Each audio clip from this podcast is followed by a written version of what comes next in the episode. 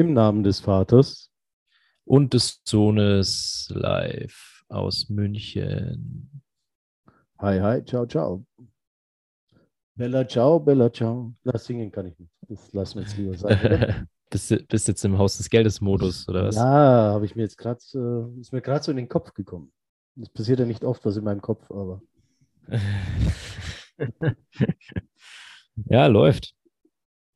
Ja, ich weiß jetzt nicht, wie es woanders in Deutschland ausschaut, aber bei uns, wenn man da rausschaut, das ist Winter Wonderland.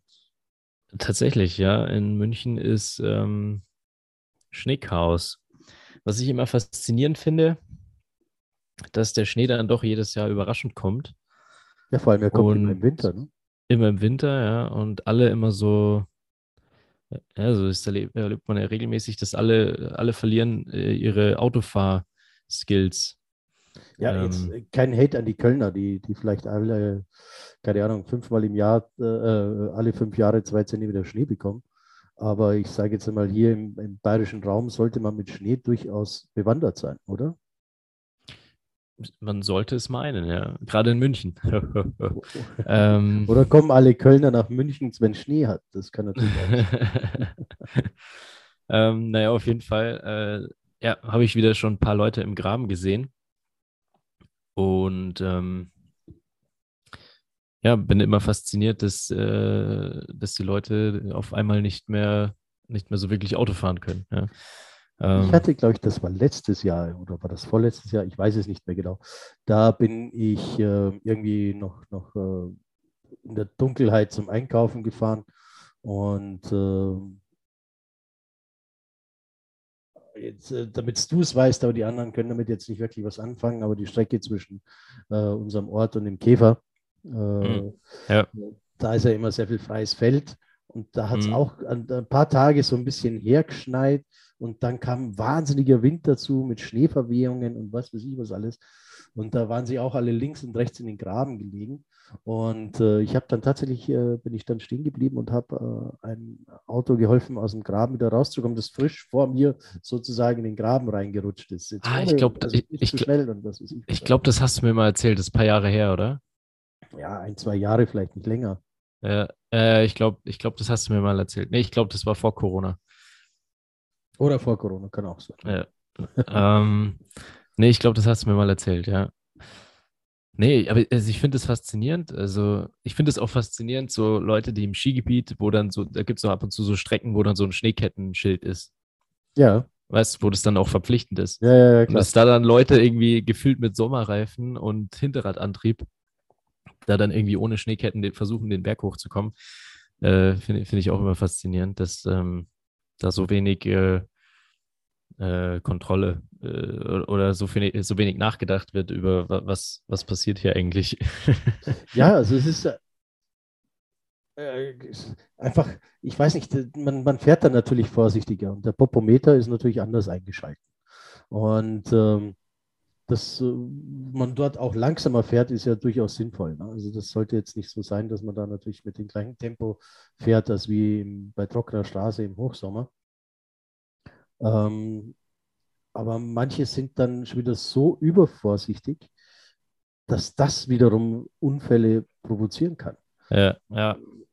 Weil man ja einfach man hat ja so gewisse ja, Rituale, sage ich mal, und du weißt schon beim Fahren, okay, da und da und dort, da ist die Kurve ein bisschen brenzliger, da fahren die Leute ein bisschen langsamer, das hast du alles drauf, aber auf einmal fahren sie alle anders, ne? Und das ist natürlich auch in deinem Rhythmus dann anders gestört. Ja, klar. Ich kann mich nur erinnern. Halt wirklich aufpassen. Ja, ich kann mich nur erinnern, das ist so 4-5 Jahre her ungefähr. Und da hat es richtig runtergeschneit. Also das war in München, da hat es wirklich, also da hat es über Nacht sicher 1 Meter oder 1,5 oder so irgendwie runtergeschneit. Und dann weiß ich noch, dann bin ich irgendwo aus der Stadt nach draußen gefahren und dann war da einfach eine Spur also das war so eine Autobahnzubringerstraße sozusagen irgendwie. Ja. Da war einfach eine Spur komplett mit Schnee bedeckt. Also da ist auch die Schneeschaufelmaschine da, wie heißt denn das? Der Schneekehrer. Schneeräumer? Genau, die Schneeräumabteilung. Okay. Die ist da nicht mehr durchgekommen. Also die hat quasi dann eine Spur einfach zugeschneit gelassen und quasi da konnte dann irgendwie nur noch auf der anderen Spur fahren. Das weiß ich noch. Das war, da war wirklich, also da hat's richtig geschneit. Ja, also man kann darauf achten, dass man gescheite Sommerreifen ist auch geil, natürlich, ja. Gescheite Winterreifen hat und fahrt vorsichtig da draußen. Das ist natürlich immer besonders wichtig. Wir sind ja heute getrennt voneinander. So ist es. Also falls ihr irgendetwas anders bemerkt bei uns, wir sitzen uns nicht gegenüber, weil ich einfach die Schnauze voll habe. Ja, neben mir würde ich auch nicht sitzen wollen. Ja, also, ja, wir haben Corona-TV sozusagen oder Audio, Corona-Audio. Audio, ja. Erwischt. Ich gehöre zu den Corona-Superhelden jetzt, also triple geimpft plus einmal genesen, hoffentlich ab Montag. Und genieße jetzt gerade meine Quarantäne im Quarantänekeller. So ist es. Wie war das? Das ist mir nämlich vorhin eingefallen, bevor wir jetzt hier uns zusammengeschaltet haben. Hat nicht mal irgendeiner, so von den Linken bestimmt, so einen Einwurf gebracht, irgendwie jeder kriegt 1.000 Euro, wenn er bis da und dahin kein Corona hatte oder so? Gab es da nicht irgendwas? Richtig. Das ist so ein blöder, ich glaube ja, irgendwie jetzt so, verloren, so Mann. Dachte ich mir schon so, ja, ich gönne mir jetzt richtig. Ist mir nur vorhin wieder eingefallen. Ich bilde mir ein, irgendwer hatte das mal so hat er mal irgend so einen Vorschlag gebracht, aber ich weiß jetzt nicht mehr, wer es war. Fand ich auf jeden Fall recht lustig, ist mir nämlich vorhin eben wieder eingefallen. Und ja, zurzeit erwischt es viele. Irgendwie. Ja, es geht 3 um natürlich. Ne? Aber ich muss dir ganz ehrlich sagen, ich bin echt froh, dass es mich jetzt noch erwischt im Januar, der ja an sich immer etwas ruhiger ist als Monat und man viel weniger Termine hat und viel weniger Hektik. Jetzt kann ich eigentlich diese Woche in Quarantäne und ja, durchaus auch genießen, weil man einfach mal, ja, du kannst nichts machen. Ne? Du kannst jetzt nicht sagen, jetzt gehe ich mal schnell dorthin oder dahin. Ja, ich mache da einmal am Tag oder zweimal am Tag meine Runden ums Haus, damit ich wenigstens ein bisschen an die frische Luft komme. Gott sei Dank haben wir einen Garten, bei dem man ums Haus gehen kann. Ich wollte gerade sagen. Sonst wäre es auch blöd. Der in der Kellerwohnung in Schwabing freut sich. Ja. Der spaziert von einem Zimmerende zum anderen. Und ich habe wirklich viel, viel Zeit gehabt, auch einfach über mein Geschäftsmodell oder über mein Business auch nochmal nachzudenken und dran zu feilen. Und also eigentlich würde ich jetzt fast sagen, war das jetzt ein kleines Geschenk, sofern man geimpft ist, glaube ich, vom Vorteil, weil man sich wirklich mal mit nichts anderem beschäftigen kann. Man sitzt einfach nur da. Ja. Wird nicht abgelenkt. Kommt keiner, der was von einem haben will, dauernd, sondern es meidet dich ja jeder. Das ist ja auch schön. Ja, stimmt schon. Nee, klar. Man kann halt nur froh sein, wenn man einen sanften Verlauf hat und nicht großartig irgendwelche Beschwerden hat oder so. Dann, ja, ist es ja relativ entspannt. Ja, auf jeden Fall. Und man hatte Woche keinen Alkohol. Kannst du dir das vorstellen? Ah ja.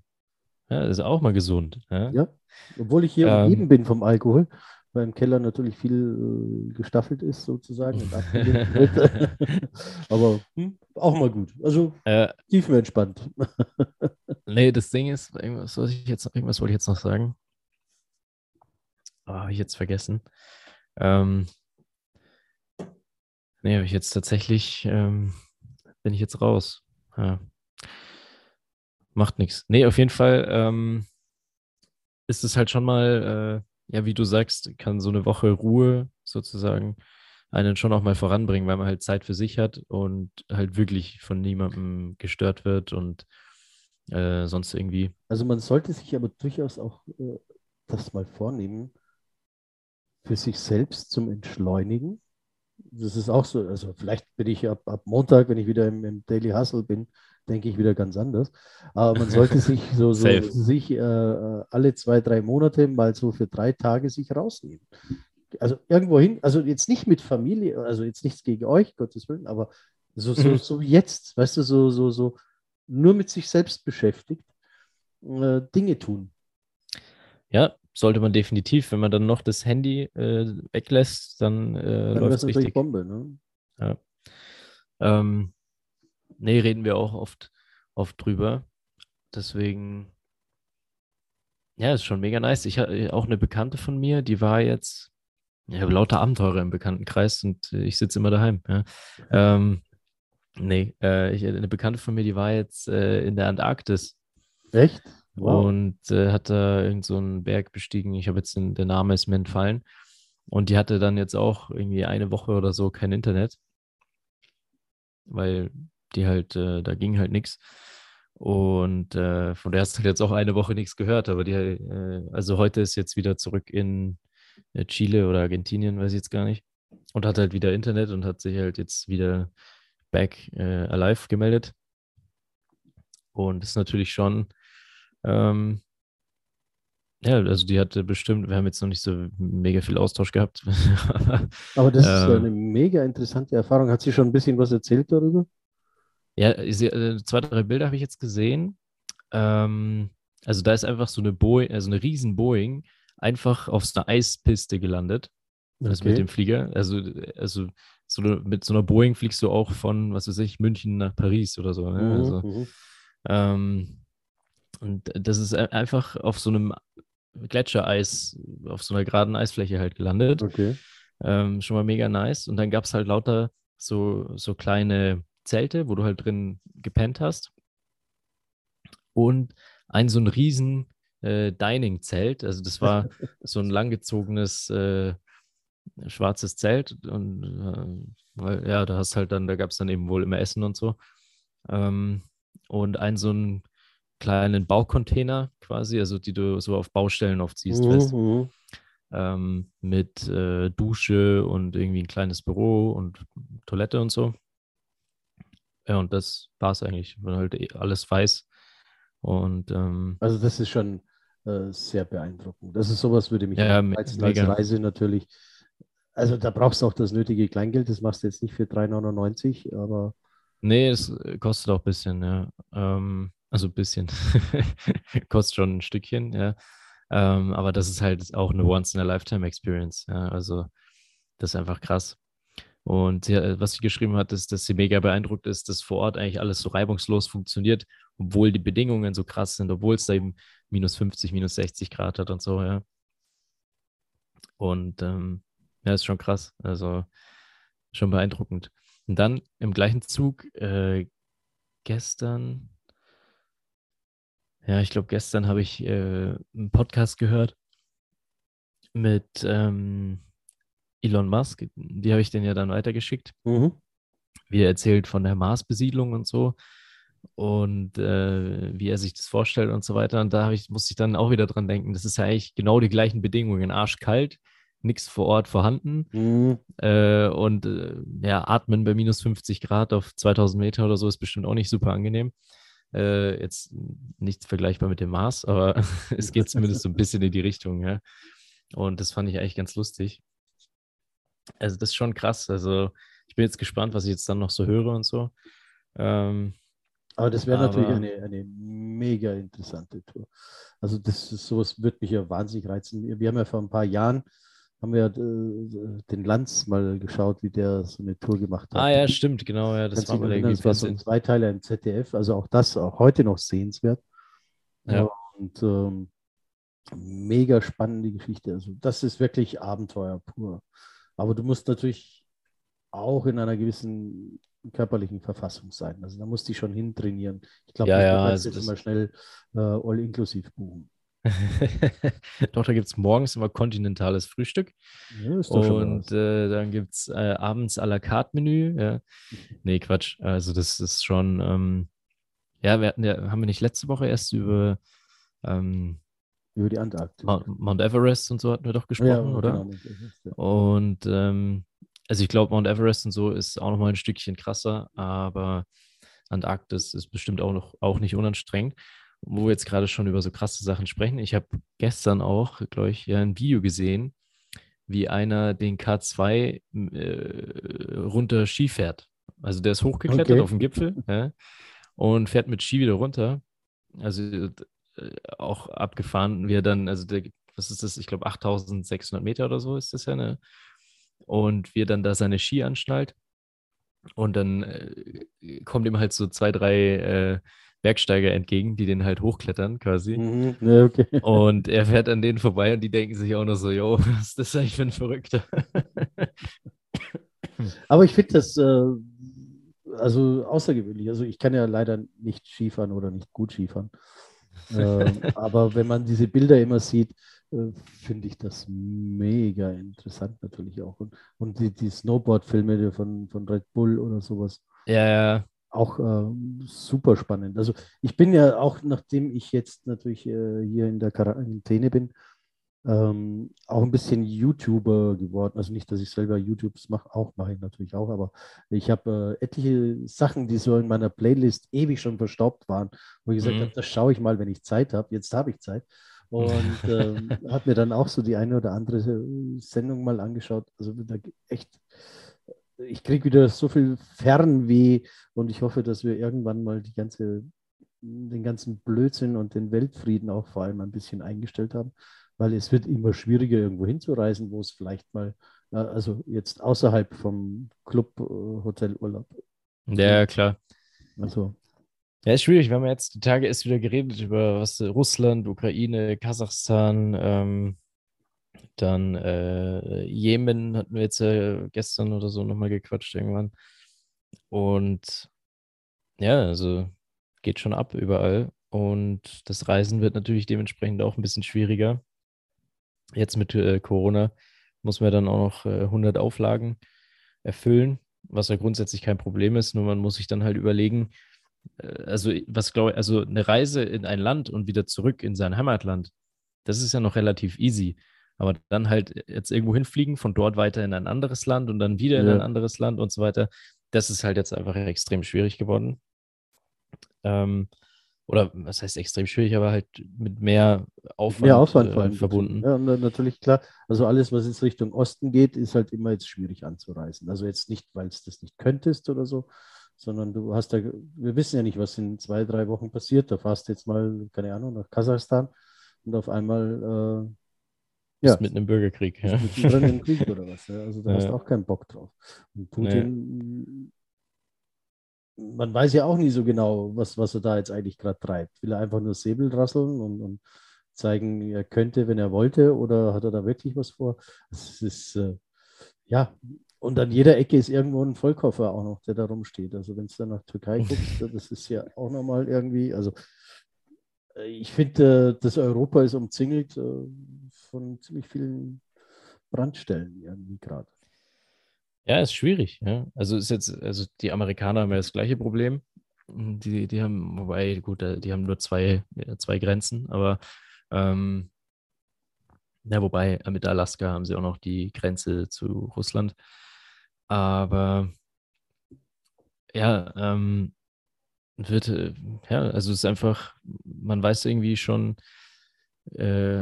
gar nicht mehr, in welche Richtung man sich eigentlich jetzt, in welche Richtung muss man jetzt aufpassen. Also ich bin ja mit dem Kalten Krieg groß geworden. Also bei mir war das ja damals, der Russe war der böse Feind. Also ich sage das jetzt mit ein bisschen Augenzwinkern. Ich weiß jetzt nicht, ob er wirklich auch immer so tatsächlich dieser böse Feind ist oder ist einfach nur, ich sage mal, unsere Denke ist. Ne? Also das ist, man muss ja da, ich weiß nicht, ob er auch wirklich tatsächlich immer dieser böse Feind war. Oder es ist halt unser Blickwinkel, für den Russen waren halt wir die Bösen sozusagen. Genau, also aus welcher Richtung halt du guckst. Wirklich, wer wirklich so angefangen hat zu treiben, war es der Army oder war es der Russe damals. Aber grundsätzlich hat man sich halt hochgepusht und die Atomraketen immer näher und immer stärker um uns herum gebaut. Mhm. Und da hat man schon, also keine Angst oder sowas, das ist jetzt vielleicht falsch ausgedrückt, aber unterschwellig hast du schon immer wieder mal so Gedanken gemacht. Jetzt erlebst du ja eigentlich oder bist du ja groß geworden in einer Zeit, wo ja alles befriedet war sozusagen. Also wo jetzt der Russe nicht als Feindbild deklariert worden ist. Und wie empfindest du das jetzt aktuell? Also merkst du da diese, also betrifft dich persönlich diese Spannungen, die da gerade eintreten? Naja, was heißt persönlich? Es ist ja trotzdem einfach, zumindest gefühlt, ewig weit weg. So, was irgendwo an irgendeiner Grenze passiert. Also ich habe jetzt nicht Angst oder so, dass mir jetzt irgendwas zustoßen könnte oder so. Ich finde es nur, also was mich an der Situation eigentlich am sprachlosesten macht, ist eigentlich, wie wehrlos Europa einfach dasteht und wie krass man auf den Amerikaner angewiesen ist als den großen Militaristen in der Welt, um da irgendwie überhaupt was denen entgegenzusetzen. Und das ist eigentlich eher, das finde ich tatsächlich eher bedenklich, weil das für mich dann auch, weil quasi, was wäre, wenn Putin sagt, Ukraine reicht mir nicht? Ja, klar, ja, das kann auch passieren. Irgendwann, und der Russe versteht sich ja prinzipiell auch mit den Chinesen ein bisschen besser als die Amis und die Chinesen und die Russen zusammen, dann können die Amis auch einpacken. Ja, also da können die ihre Navy Seals und sonst wo alle auch irgendwo wieder nach Hause schicken. Und dann stellt sich halt für mich so ein bisschen die Frage, was können wir dem Ganzen irgendwie noch so ein bisschen entgegensetzen und sind wir nicht ein gefundenes Fressen sozusagen, leichte Beute. Ja. Ach, definitiv. Und das finde ich eher ein bisschen bedrohlich. Ja. Und klar, wenn ich mir dann jetzt so will, also ich habe die Tage auch mal Bilder gesehen von der Grenze an der Ukraine und so. Also die Soldaten in der Ukraine, die schauen nur über die Grenze und denken sich jeden Tag so, scheiße, das war es jetzt dann bald. Ja. Mhm. Und das ist natürlich schon bedrückend, um es mal vorsichtig auszudrücken. Ja. Also das Gefühl dieses Soldaten oder der Soldaten ist natürlich schon, boah, also wenn du da an der Grenze sagst du, okay, wenn der jetzt losmarschiert, ich bin Kanonenfutter. Ne? Und was ich auch krass fand, das habe ich auch irgendwie vor ein paar Wochen mal gelesen, dass die Ukraine Zivilisten zum Schießtraining schickt. Das musst du dir auch mal vorstellen und so. Und das ist für die real. Ja. Für uns ist das halt ein Artikel in der Zeitung. Für die ist das halt einfach real und so. Und das ist halt, und dann gleichzeitig, also ich bin mir ziemlich sicher, im Außenministerium ist die Stimmung intern ein bisschen anders als bei den Reden, die Frau Baerbock schwingt. Aber da irgendwie doch zu sagen, ja, sie hofft auf eine diplomatische Lösung und was nicht alles. Also das ist für mich keine Sache, die irgendwie in diplomatischen Gesprächen gelöst wird. Also nicht, dass ich jetzt einen Krieg forcieren will oder so, aber ich glaube nicht, also wenn Putin wirklich will, dann marschiert er da ein, ob jetzt da vorher 100 Gespräche stattgefunden haben oder nicht. Nein, klar, die Frage ist halt, was bezweckt er damit? Also er hat ja, also Putin, ich setze mal voraus, dass der ein schlauer Mensch ist, und genau weiß, was er tut. Ja, also ich glaube, er fährt da nicht hin und her vor der ukrainischen Grenze, ohne irgendeinen Wunsch oder Willen zu haben. Natürlich will er Pufferzonen haben zwischen der NATO und der Sowjetunion und die Pufferzonen werden halt immer enger. Und was ich aber auch nachvollziehen kann, auf der anderen Seite sind es halt NATO-Partner und die werden halt sagen, du pass auf, wenn der morgen niest, sind wir weg. Lass uns da die Grenze da stehen. Ja, man muss halt sagen, also grundsätzlich, auch gerade durch den Kalten Krieg, also wie gesagt, ich habe das ja alles nicht miterlebt, aber scheint es mir schon so, als wurden die Russen ja durchaus unter Druck gesetzt, sage ich mal in Anführungsstrichen, weil halt die NATO sich immer ausgeweitet hat, wie du jetzt auch gerade gesagt hast, die Pufferzone und so weiter. Und dann kam ja die EU-Osterweiterung ja auch mit dem gleichen Gedanken, wir bauen uns mal ein paar Freunde in den Osten aus, dass wir Pufferzone haben. Ja. Und dann ist natürlich ganz klar, der Vorgänger von Putin, das war ja Yeltsin, glaube ich, ne? Mhm. Und der habe ich auch irgendwie im Zusammenhang jetzt mit diesem ganzen Zeug mal gelesen, der hat wohl, also wissen tue ich es jetzt nicht, aber der hat wohl mal gesagt, dass für die Russen, also für das Land Russland, der Norden wichtig ist, also Arktis und die Erweiterung nach Westen, weil da eben Zugriffe, also Schwarzes Meer und Ostsee sozusagen, dass das halt strategisch einfach super wichtig ist. Ja. Und das hat der Yeltsin wohl mal gesagt, dass er jedem russischen Herrscher empfiehlt, sich in diese Richtungen auszuweiten. Ja? Und ja, also das und ich glaube schon, dass Putin das auch sieht und sagt, ja gut, und auch die Strategien, wir haben ja nicht eben im Podcast auch drüber geredet, über die Arktis-Strategien, was da so abgeht und so weiter.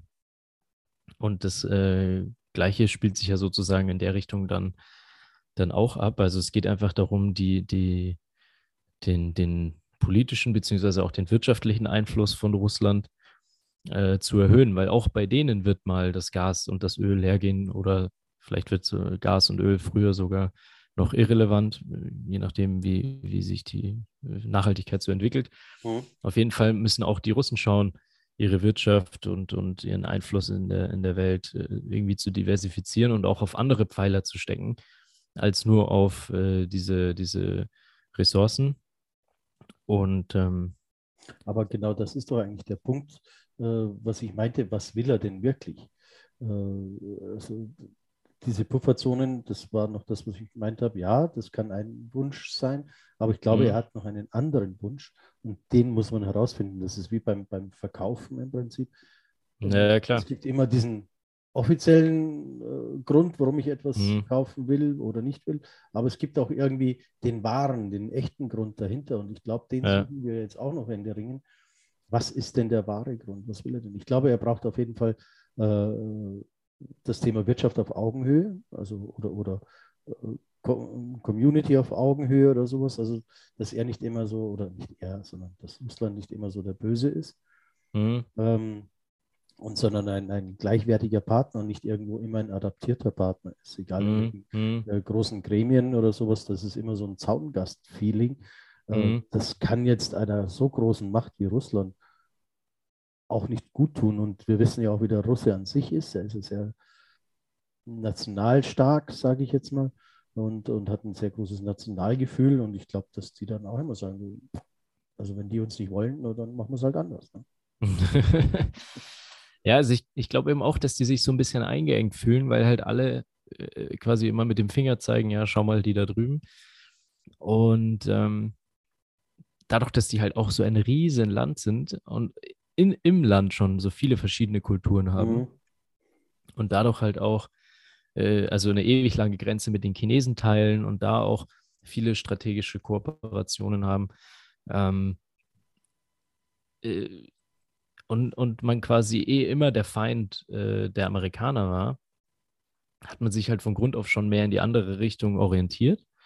Und war ja quasi im westlichen politischen Bereich quasi immer eigentlich ausgeschlossen und weg vom Tisch. Und ja, da fühlen die sich wahrscheinlich natürlich auch unter Druck gesetzt und wollen halt ihre Position stärken und behaupten und müssen das Ganze halt im Grunde im Alleingang machen, weil sie halt keine NATO haben und so weiter. Ja. Und ja, dann also haben sich halt bleibt auch auf jeden Fall extrem spannend, was das Ganze hier betrifft. Und ich hoffe für alle Beteiligten, dass es alles friedlich bleibt. Und hoffen wir mal, ja. Ich möchte es mir nicht ausmalen, was passiert. Also Europa wird immer der Verlierer sein, egal was passiert. Da sollte er tatsächlich in der Ukraine einmarschieren, sozusagen. Dann gibt es zwei Möglichkeiten. Entweder man bietet ihm die Stirn, wirtschaftlich oder auch per Soldaten, also im Kriegsfall sozusagen, dass man dann auch dort irgendwie sich einmischt, wie man es halt in manchen anderen Ländern ja auch getan hat. Mhm. Und wir werden immer den Kürzeren ziehen, auf jeden Fall in Europa. Das befürchte ich nämlich auch. Aber Wir wollen mal nicht immer nur über Jahrzehnte haben wir die NATO schlecht geredet und haben immer die gedisst sozusagen. Ja. Und alle haben immer gesagt, darf brauchen wir nicht und was weiß ich was alles. Und jetzt sehen wir eigentlich, wie stark oder wie wichtig uns eine starke NATO wäre. Ja, weil wir ohne einfach aufgeschmissen sind, wie es erscheint. Ja. Und wie unwichtig für den Amerikaner eigentlich auch Europa ist, sieht man daran ja auch. Ja. Wenn der Markt für ihn so wichtig wäre oder dass Europa für ihn wichtig wäre, dann hätte man da auch hier andere Mittel gehabt, natürlich auch Europa als Bastion sozusagen zu verteidigen. Aber wir haben ja nichts mehr, was wirklich interessant ist sozusagen. Ja, also es scheint nicht das größte Interesse von Joe Biden zu sein, Europa zu schützen sozusagen. Ja, genau. Oder Europa den Rücken zu stärken. Ja, also wird sich zeigen, wie es weitergeht. Also nicht falsch verstehen. Also ich möchte das auch, dass die Hörer das nicht falsch verstehen. Ich bin kein Wissenschaftler und ich bin kein Doktor oder was weiß ich, was einmal der hier die Weltzusammenhänge wirklich kennt oder sowas. Das ist einfach mein Bauchgefühl und meine Meinung dazu. Die kann total falsch sein, aber ich glaube einfach, dass Europa, so wie wir uns positionieren, in allerlei Dingen momentan, einfach keine wichtige Rolle spielen. Und wir müssen daran arbeiten, dass Europa eine starke, wichtige Rolle ist. Und wenn es wirtschaftlich stark ist und nicht nur Deutschland wirtschaftlich stark ist, sondern der Rest von Europa auch noch, dann ist das nun mal eine ganz andere Marke und geht man vorsichtiger damit um, als wie wenn man sagt, naja. Ja, wir brauchen ein einheitliches Europa. Und das eine viel engere Zusammenarbeit, weil wir uns in der Außenpolitik, beziehungsweise in der Weltpolitik, da müssen wir uns als Europa präsentieren und nicht jedes Land einzeln, weil jedes Land einzeln in der Welt zu unbedeutend ist, sondern wir müssen uns als Europa in der Welt positionieren und nicht irgendwie Deutschland macht hier und dies und das. Und das ist ja auch schon wieder, warum ist jetzt da Deutschland so involviert in der Ukraine? Ja, damit Gesamteuropa müsste da viel mehr involviert sein in dem ganzen Thema. Ja und nicht jeder Einzelne, sondern es müsste eine europäische Stimme da einfach. Ja, genau. Ja. Man kann bilateral natürlich immer sprechen, das ist im Gegenteil, ist sogar wichtig und gut, aber es muss eine europäische Stimme daher kommen. Hörst du irgendwas aus dem EU-Parlament? Nö, also aus dem Parlament sowieso nicht. Aber ich hätte jetzt auch von der Kommission oder so, hätte ich jetzt nichts großartig mitbekommen oder von irgendeinem anderen EU-Organ. Und was ich natürlich gehört habe hier vom amerikanischen Außenminister, der war jetzt auch überall unterwegs. Ja. Mir ist jetzt nur der Name leider entfallen. Und ja, ich weiß auch nicht, ich finde auch ehrlich gesagt nicht, dass das eine Angelegenheit ist, die für Außenminister bestimmt ist. Das ist für mich eher eine Herrscher des Landes Angelegenheit. Also das ist für mich eher eine Joe Biden, Olaf Scholz und Wladimir Putin Angelegenheit, als das die ganze Zeit irgendwie mit irgendwelchen Außenministern abzuspeisen. Sorry, ich will niemanden ans Bein pissen, aber du hast einen, ich sage mal, nicht mehr taufrischen amerikanischen Präsidenten. Du hast einen liebenswerten Olaf Scholz, in Anführungsstrichen, aber liebenswert ist, weiß ich nicht, mag ich nicht beurteilen, aber er wirkt zumindest immer so knuffig. Ja, und du hast Putin auf der anderen Seite, der breitbeinig auf dem Stuhl thront und einen nach dem anderen raushaut. Und also, die sind beide nicht gewachsen. Nee, überhaupt nicht, ja. So. Das ist es. Ich glaube, jetzt fällt mir der Name nicht ein von unserem französischen Kollegen sozusagen. Den Macron meinst du? Den Macron, der hätte so vom Standing her, ne, von seiner Wirkung her, durchaus eine andere Balance zwischen den Ländern sozusagen. Ja, stimmt. Diese Balance wird auch ein Scholz nicht bekommen, sorry. Nee. Aber ich weiß halt nicht, was da immer für Außenministertreffen sind. Aber gut, die sollen alle sich treffen, wie sie wollen. Du musst natürlich auch immer erstmal, ich sage mal, die zweite Linie vorschicken. Falls die drauf geht, oder wie? Nicht ganz so schlimm, aber dass dann, wenn es dann irgendwo geht, dann wirklich für irgendwelche harten Kompromisse oder sowas, das muss dann auf die Chefetage hochgehoben werden können. Wenn die Chefetage jetzt schon spricht, dann gibt es keine letzte Deeskalationsstufe mehr. Ja, klar, stimmt natürlich. Ja. Das stimmt natürlich. Ja. Ja, es bleibt spannend. Ja. Wir sollten aber wir jetzt hier noch irgendwie positiv beschließen. Ach, ich habe da eigentlich, ich habe es dir noch angekündigt, ich habe eigentlich eine Frage für dich. Ja, ich will jetzt eigentlich kein, weil wir haben schon wieder so viel lange geredet, ich will jetzt eigentlich kein komplett neues Fass aufmachen, aber brandneu sind die News reingekommen, ja, dass in Amerika die Großkanzleien die Gehälter wieder angezogen haben und jetzt kriegt man im ersten Jahr, ich glaube, um die 215.000 oder so, ein bisschen mehr, plus die ganzen Boni natürlich. Da gibt es natürlich auch einen Frühlingsbonus, Midterm, also Mid-Year-Bonus, einen Herbstbonus und den Jahresendbonus, weil sonst man muss ja durcheinander kommen, welcher Bonus jetzt der nächste ist. Und ich habe gelesen, dass die erste Kanzlei jetzt einmal im Jahr einen Urlaub für dich zahlt. Ich glaube, eine Woche Urlaub. Und also du kriegst nicht dein Gehalt weiter bezahlt. Das ist ja relativ normal, zumindest in Deutschland, aber auch in den Jobs und so. Sondern die zahlen dir deinen Urlaub, also Flug, Hotel und so weiter. Cool. Und jetzt wollte ich einfach mal dich fragen, ob du... ich zahle dir keinen Urlaub. Das wollte ich nicht fragen. Ja, ja. Ich wollte fragen, wie siehst du das? Glaubst du, dass immer höhere Gehälter die Leute noch 120 Stunden die Woche arbeiten lassen? Oder glaubst du, die Zeit ist vorbei, wo das Geld einen angetrieben hat? Naja, das ist ja immer die Spirale. Ne? Irgendwann mal, 2 Jahre in die Zukunft gesprochen, müssen sie dann wieder ein bisschen mehr zahlen und wieder ein bisschen mehr. Nee, es ist ja jedes Jahr Erhöhung. Also ja, aber halt dann nochmal exorbitant irgendwie nochmal einen drauflegen oder sowas oder nochmal irgendeinen, keine Ahnung, Flug, einen Raumflug mit irgendjemandem dann. Also du musst halt immer geiler und immer besser und immer toller sein. Und ich glaube nicht, dass das eigentlich tatsächlich diese Motivation ist. Irgendwann einmal ist bei einem Gehaltsniveau natürlich, muss man immer davon sagen, der jetzt, sage ich mal, schon zum gehobenen Lebensstandard führt, ist es dann nicht mehr so wichtig, ob ich jetzt 500 Euro mehr oder weniger verdiene. Ist mein Gefühl. Sondern da brauche ich eine andere Wertschätzung. Und die kann eigentlich nicht sein, eine Wertschätzung, meinen Mitarbeiter auszupressen. Also ich glaube nicht, dass man anfangen sollte, noch mehr die Gehälter zu erhöhen, sondern mehr anfangen sollte, die Arbeitszeiten zu verbessern und das Arbeitsumfeld zu verbessern.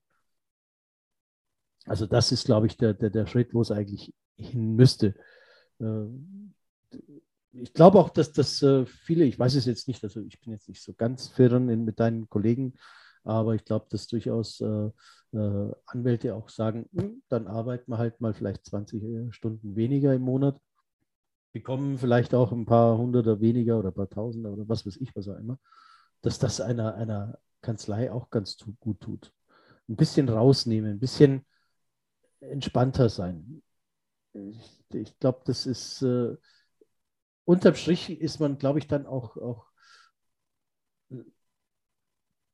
leistet man mehr. Ich glaube, du nutzt deine Zeit wieder effizienter, wenn du entspannter arbeiten kannst, ohne diesen Druck immer hinten dran. Ja. Weil wenn du so ausgebrannt und ausgehungert bist, dann wird ja auch die Arbeit schlechter und langsamer. Also ich will jetzt keinem was Böses unterstellen, aber es ist halt immer so. Wenn ich 10 Stunden am PC sitze, dann merke ich halt auch, dass ich, was weiß ich, 1,5 Stunden vielleicht nicht so effizient gearbeitet habe. Ja. Da ist halt dann die Frage, mache ich lieber 2 Stunden früher Schluss und entschleunige anders. Aber dieses anders entschleunigen musst du den Menschen, meine Meinung, dann auch beibringen. Du kannst jetzt nicht einfach sagen, ich mache jetzt bei den Beratern oder bei den Anwälten oder was weiß ich, alle, die in dieser Liga irgendwie unterwegs sind, den schenke ich jetzt 20, was heißt schenken? den sage ich jetzt allen, die dürfen 20 Stunden weniger arbeiten. Die wissen ja gar nicht mehr, was sie mit dieser Zeit anfangen sollen. Also du musst dann als Arbeitgeber dann auch noch anfangen, denen irgendwas zu bieten, um sich zu entspannen, um diese Zeit auch vernünftig zu nutzen. Weil wenn du so in diesem Laufrad drinsteckst, dann brauchst du irgendjemanden, der dir hilft beim Bremsen. Ja, klar. Da ist dann, und ich glaube, da entscheidet sich es dann, wer ein interessanter Arbeitgeber ist für die Next Generation. Mhm. Wer hat denn solche Dinge, so Work-Life-Balance sozusagen, wer sorgt für meine Life-Balance und was für... Da haben viele einfach nicht das Gefühl dann dafür, was kann ich denn tun in der Zeit. Ja, stimmt. Gut, jetzt haben wir mal wieder für Überlänge gesorgt. Alle wetten das. Aber er kostet nicht mehr. Stimmt, ja. Wir sind ehrliche Geschäftsmänner, wir verlangen trotzdem nur den gleichen Preis. Ja. Genau. Mehr Leistung zum selben Preis. Ja, Wahnsinn, so ist es. Das ist ja Wahnsinn. Also, das finde ich aber super, war ein spannendes Gespräch. Danke dir. Und freue mich schon wieder auf nächste Woche. In diesem Sinne, so sieht's aus. Im Namen des Vaters und des Sohnes, live aus München. Servus, ciao und baba. Ciao, ciao.